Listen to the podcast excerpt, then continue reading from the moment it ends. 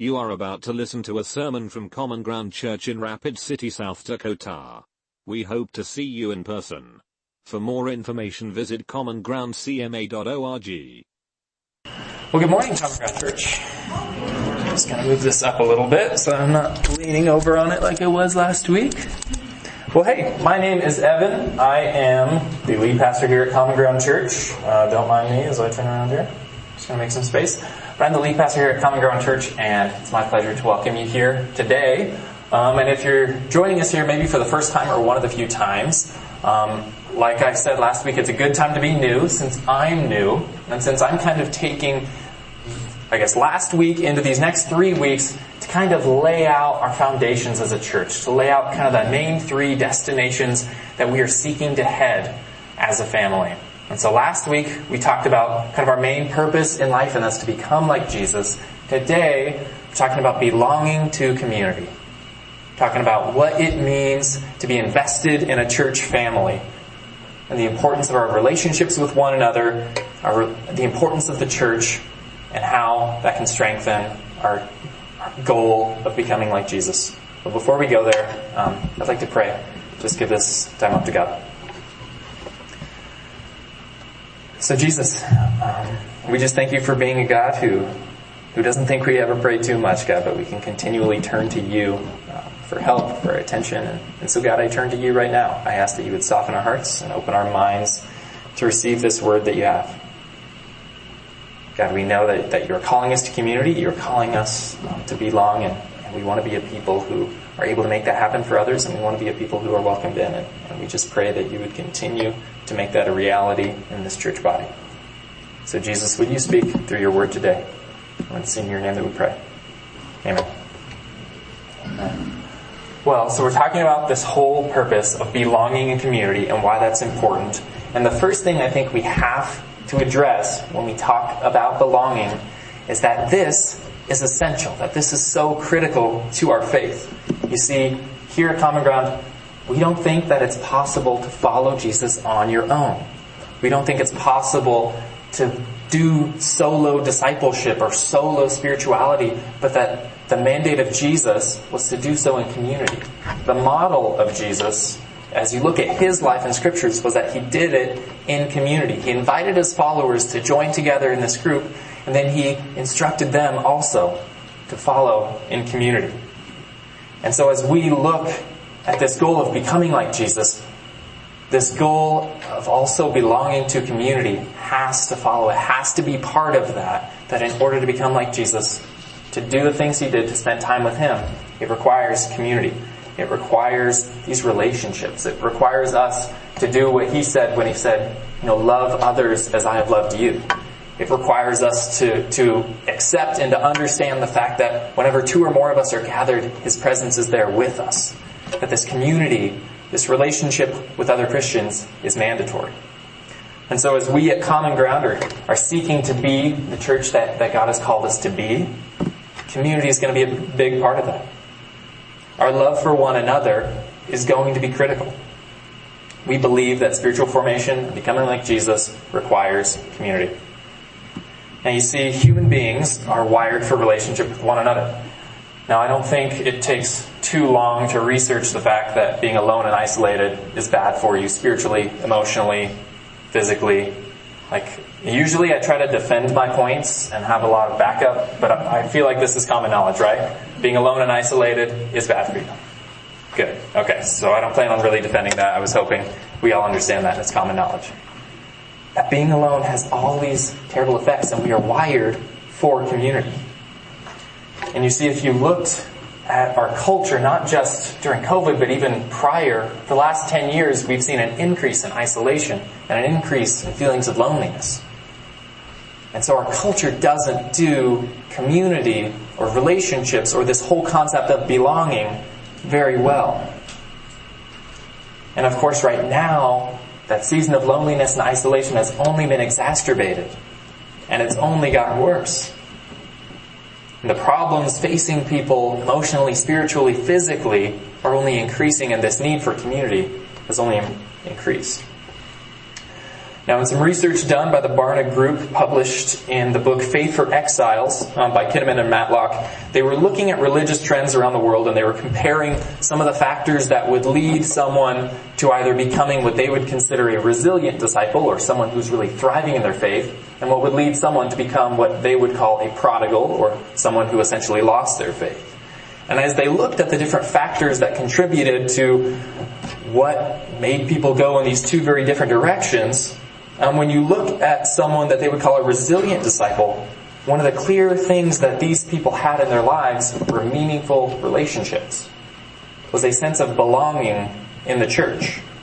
When you look at this other group, the prodigals, the people who would lose their faith, one of the common trends was that even regardless of their church community, which oftentimes they didn't feel a sense of belonging, but even outside of church, there was a lack of meaningful relationships.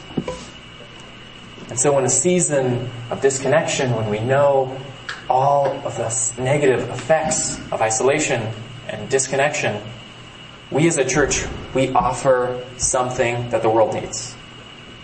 And we have something and we have a responsibility to build this community up because it's important.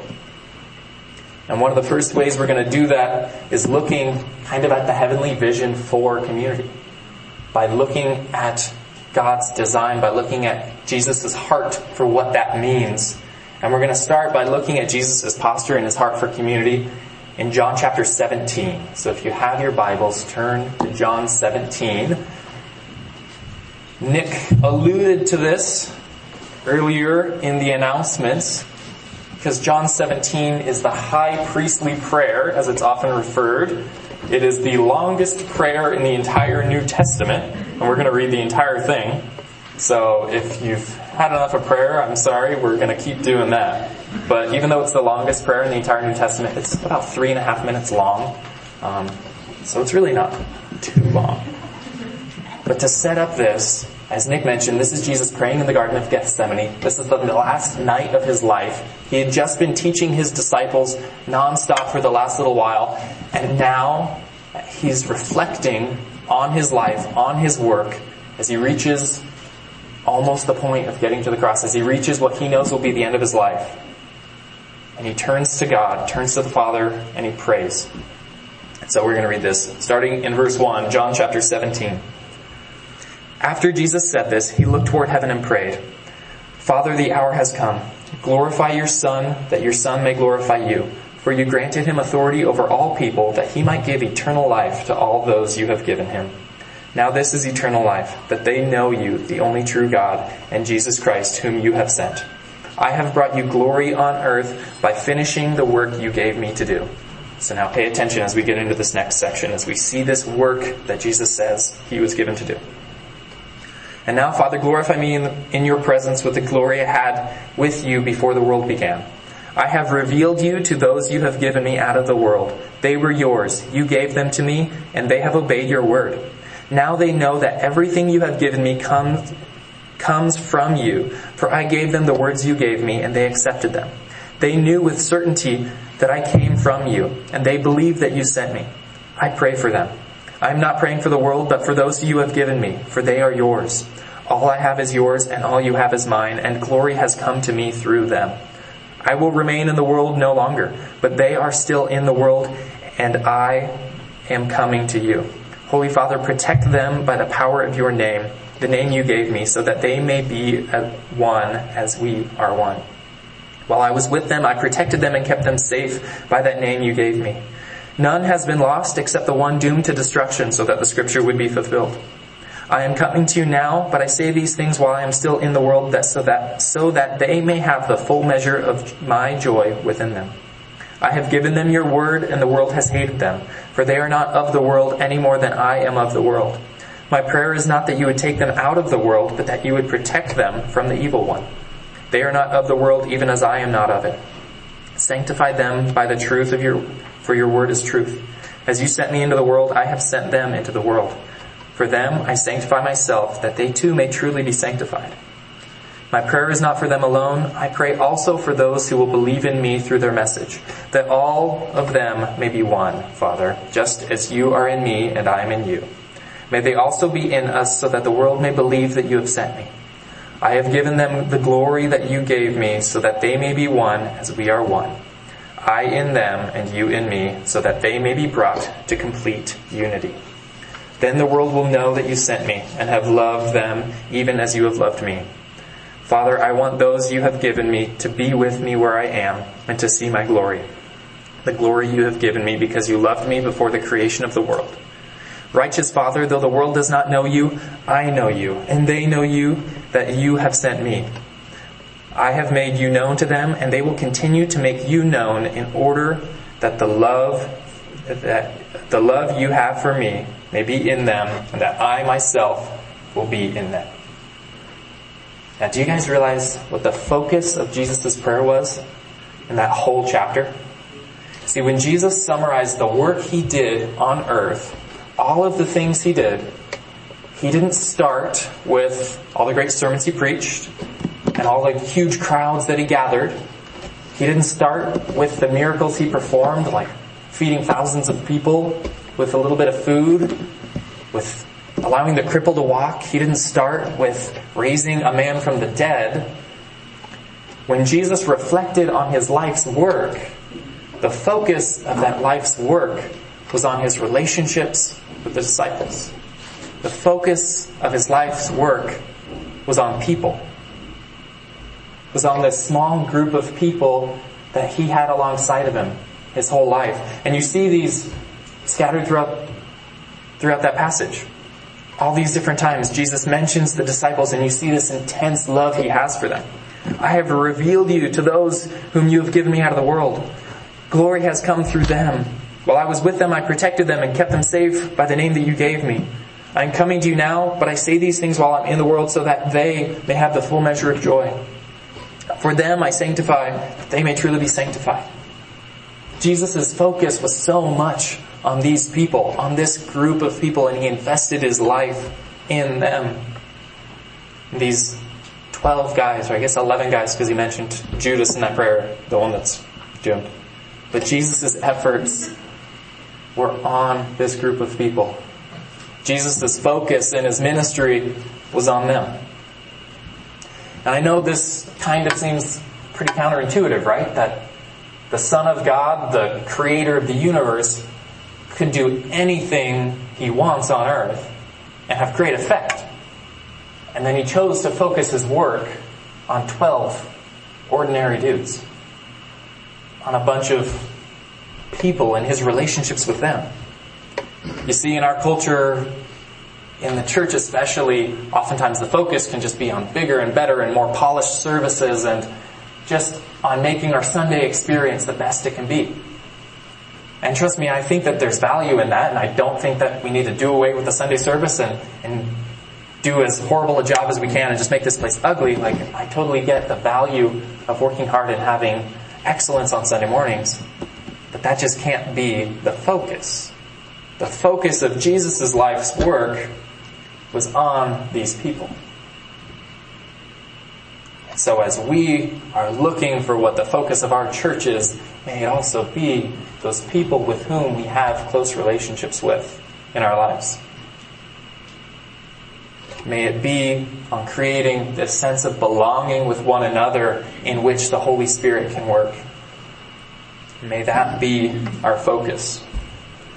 Now, you know, I grew up in a big church where the Sunday service was a big deal and where the Sunday service was done very, very well. You know, it was around 5,000 people and we were known for, you know, having the great music, having the great preaching and having everything together on Sunday morning. And that was great. God clearly worked in my life and in so many people's lives in that setting.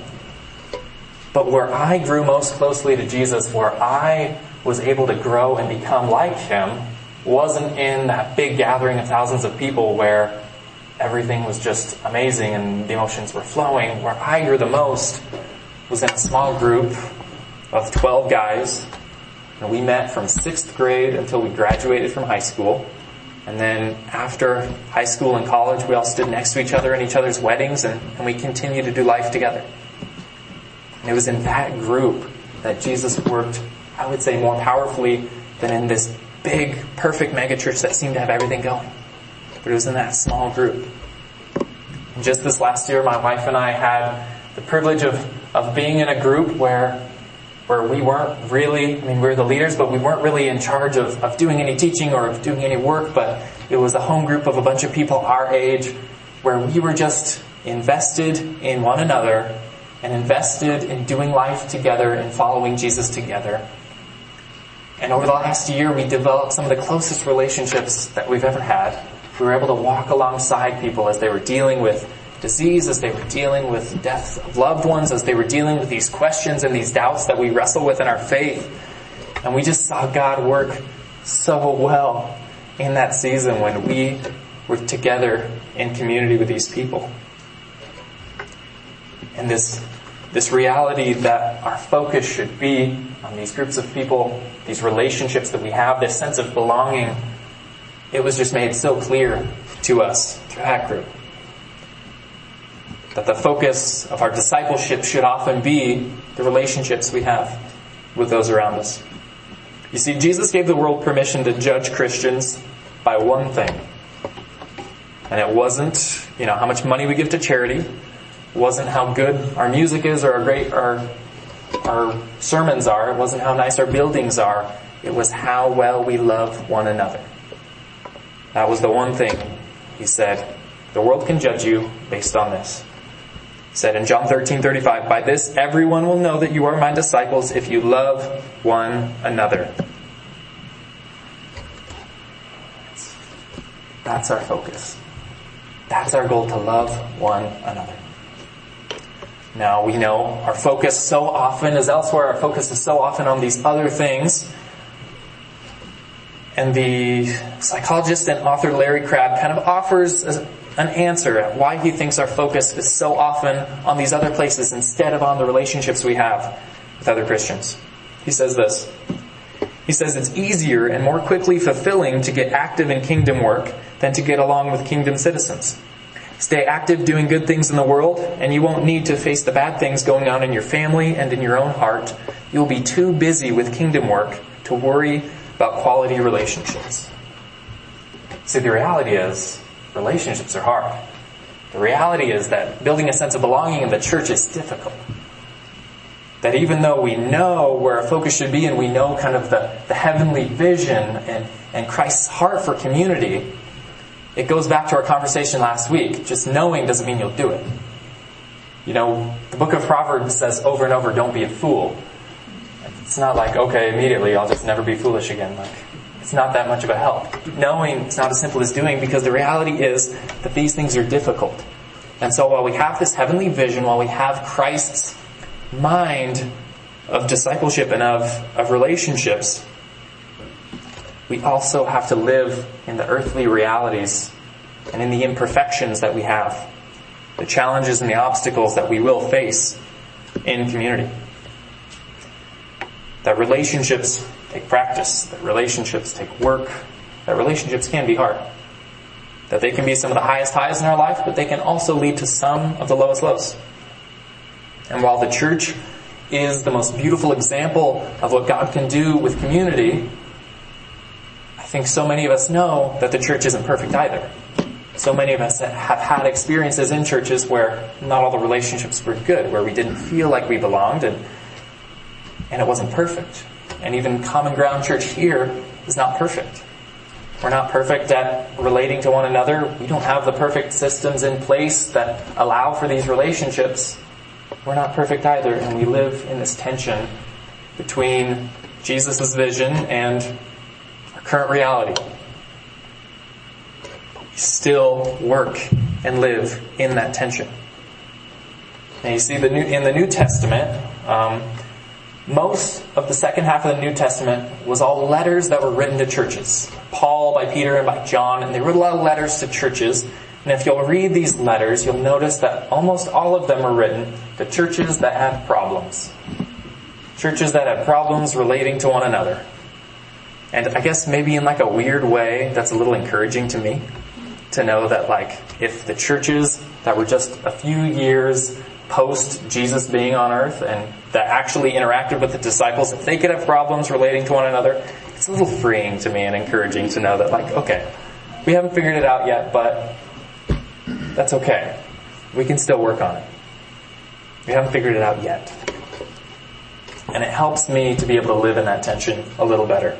And to be able to pursue this Jesus-like community anyway without that guilt and shame. And without the fear of potentially not doing it perfectly. But to know that, that we're still called to this. Where we can, in the words of 1 Thessalonians chapter 5, we can still live into this. We can warn those who are idle and disruptive and encourage the disheartened, help the weak, be patient with everyone. Where we can make sure that nobody pays back wrong for wrong, but always strives to do what is good for each other and for everyone else. We're in Paul's letter to the church in Colossae, chapter 3 verse 13, where he says, Bear with each other and forgive one another. If any of you has a grievance against someone, forgives as the Lord forgave you. So we know when we're living in these imperfections and we're living in these times when we don't relate to one another very well, we can overlook offense, we can forgive, we can extend grace and mercy to one another. Now in that same book of Larry Crabb's that I cited earlier, as he described kind of the problems with a lot of the ways we relate to one another in church, one of the things that he desired was this. He said, I want to be a part of a church that will greet me as I walk in the door and know that I'm a mess. Maybe a well socialized mess, perhaps a devoutly religious mess, maybe a therapeutically rearranged mess, perhaps even an actively missional mess, but still a mess. I want to know that I'm seen and still wanted, that I can drop the pretense, shed the masks, which this was written in 2009. So put your mask back on. Okay shed the masks, and enjoy the soul enlivening experience of looking bad in the presence of love. And may this church, may common ground be a place where we can look bad in the presence of love. Where we can be open and honest with these earthly imperfections that we have, where we can see that in one another but still extend grace, still extend love, still extend our hands and say, we're on this journey with you. We're not like Jesus yet, but we are all on this journey together. You see, when we're in deep relationships or, or intimate community, that's the time when we're going to see the imperfections in one another most clearly. You know, one of the most beautiful forms of human relationships is the covenant of marriage. And one of the things that I learned very quickly is that marriage has great sanctifying power in that when you get married, you'll start to notice your imperfections a little more. Um, and it's not that, you know, I wasn't a terrible person before we got married, and then I got married, and all of a sudden I had these problems. Like, yeah, I was always a terrible person. I never knew how to fold a towel. You know, it's not like I just forgot the day I got married. Um, but the thing with the relationship that I have with my wife, and the thing with with these character flaws and these issues coming up, is that whenever they do, we're still there for one another, another to say, like, it's okay. I still love you. I'm still with you. I'm still on a journey with you. And we'll work on these things. They don't have to be figured out just yet. And so when we notice these problems, it's not an opportunity to judge. It's not an opportunity to, to feel guilt and shame. It's an opportunity to come alongside one another and to work on it together to learn how to get the laundry in the basket, not next to. but in a serious note, to work on these character flaws together.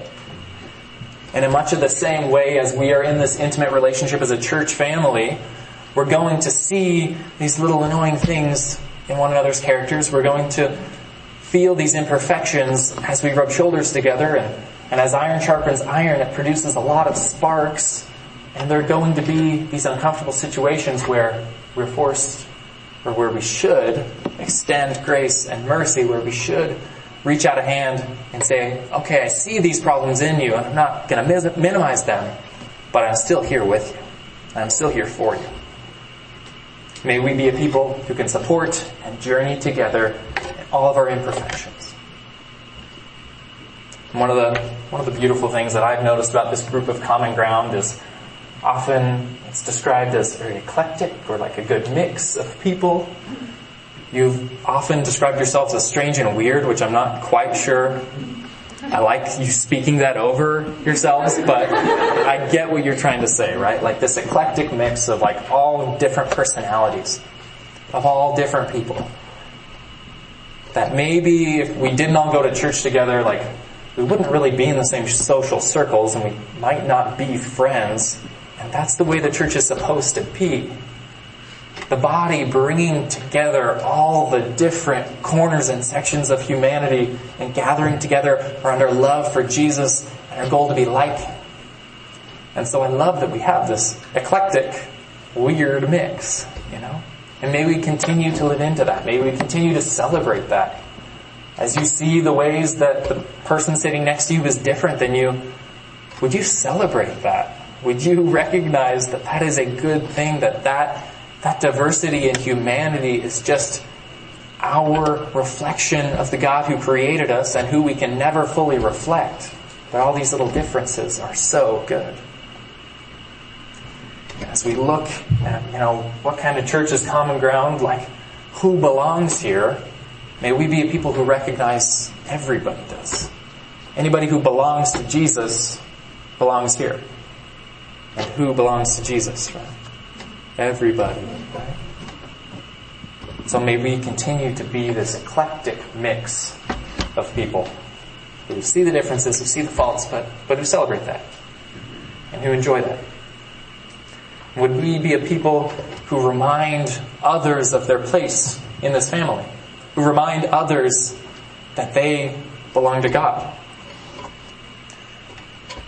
Church, I think we know that our world doesn't do relationships very well, right?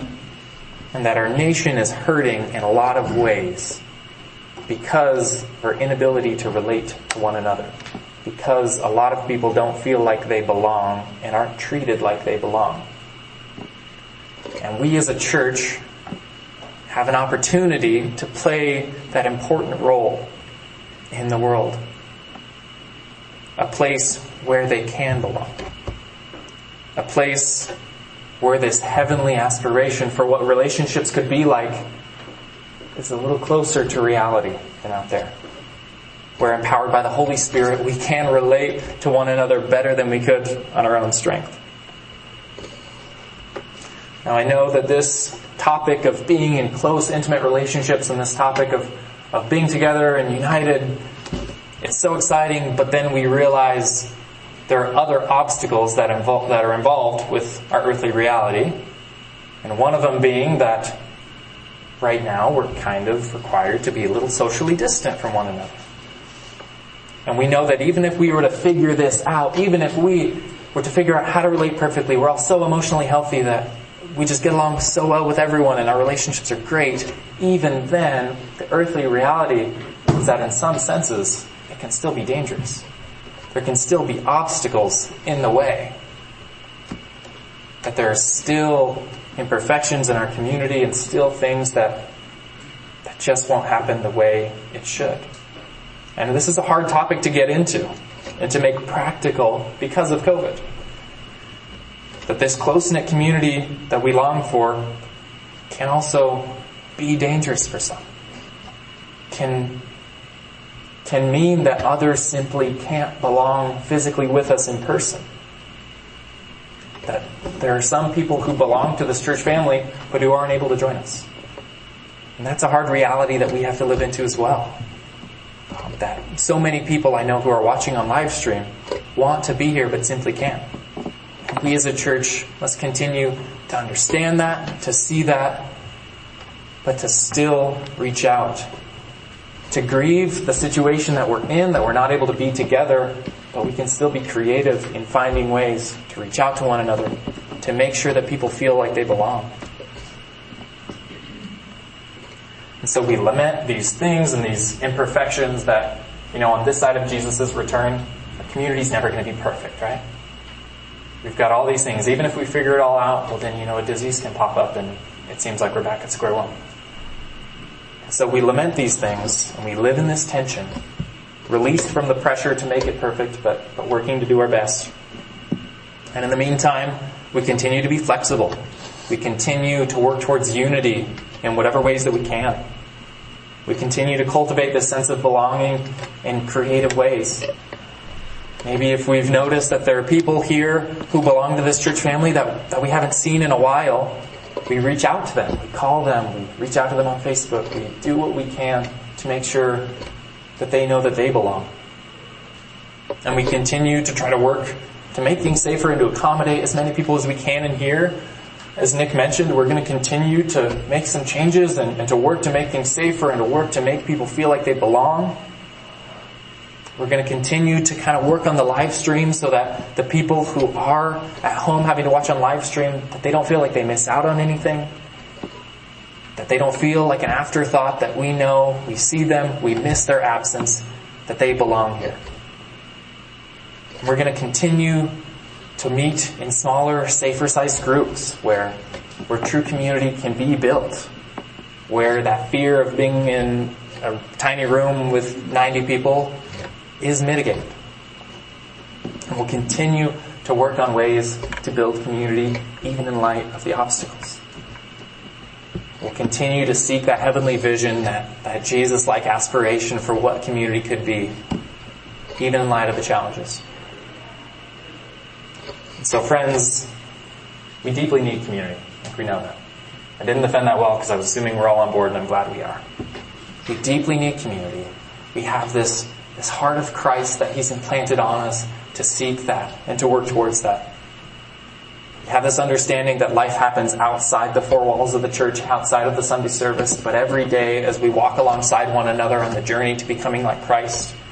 And may we be people who will continue to invest in that, who will continue to seek out the sense of belonging, who will continue to journey together towards becoming like Christ and community. I just can't help but be excited to think, you know, imagine what would happen if we really caught wind of that. Imagine what our church would be like if everybody here had that sense of belonging. Imagine what that would do to our gatherings, to our city, to our friends who maybe don't feel like they belong. And so would we be a people who would continue to work with this heart of Christ, this focus on people, this focus on those around us? May we be a people who continue to work to make others belong. So let's pray into that end. Jesus, we just thank you for loving us. We thank you that we belong to you. That you see us where we're at, that you invite us in, that you love us.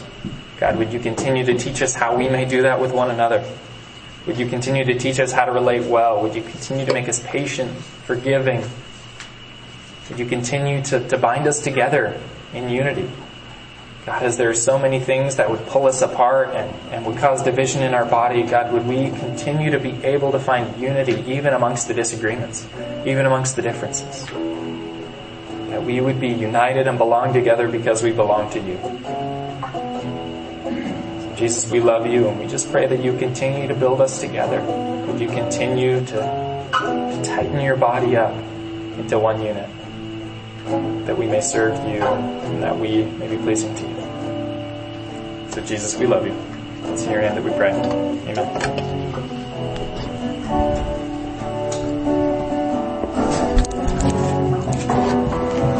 Thank you for listening. We hope you have been blessed. Please join us again at Common Ground Church.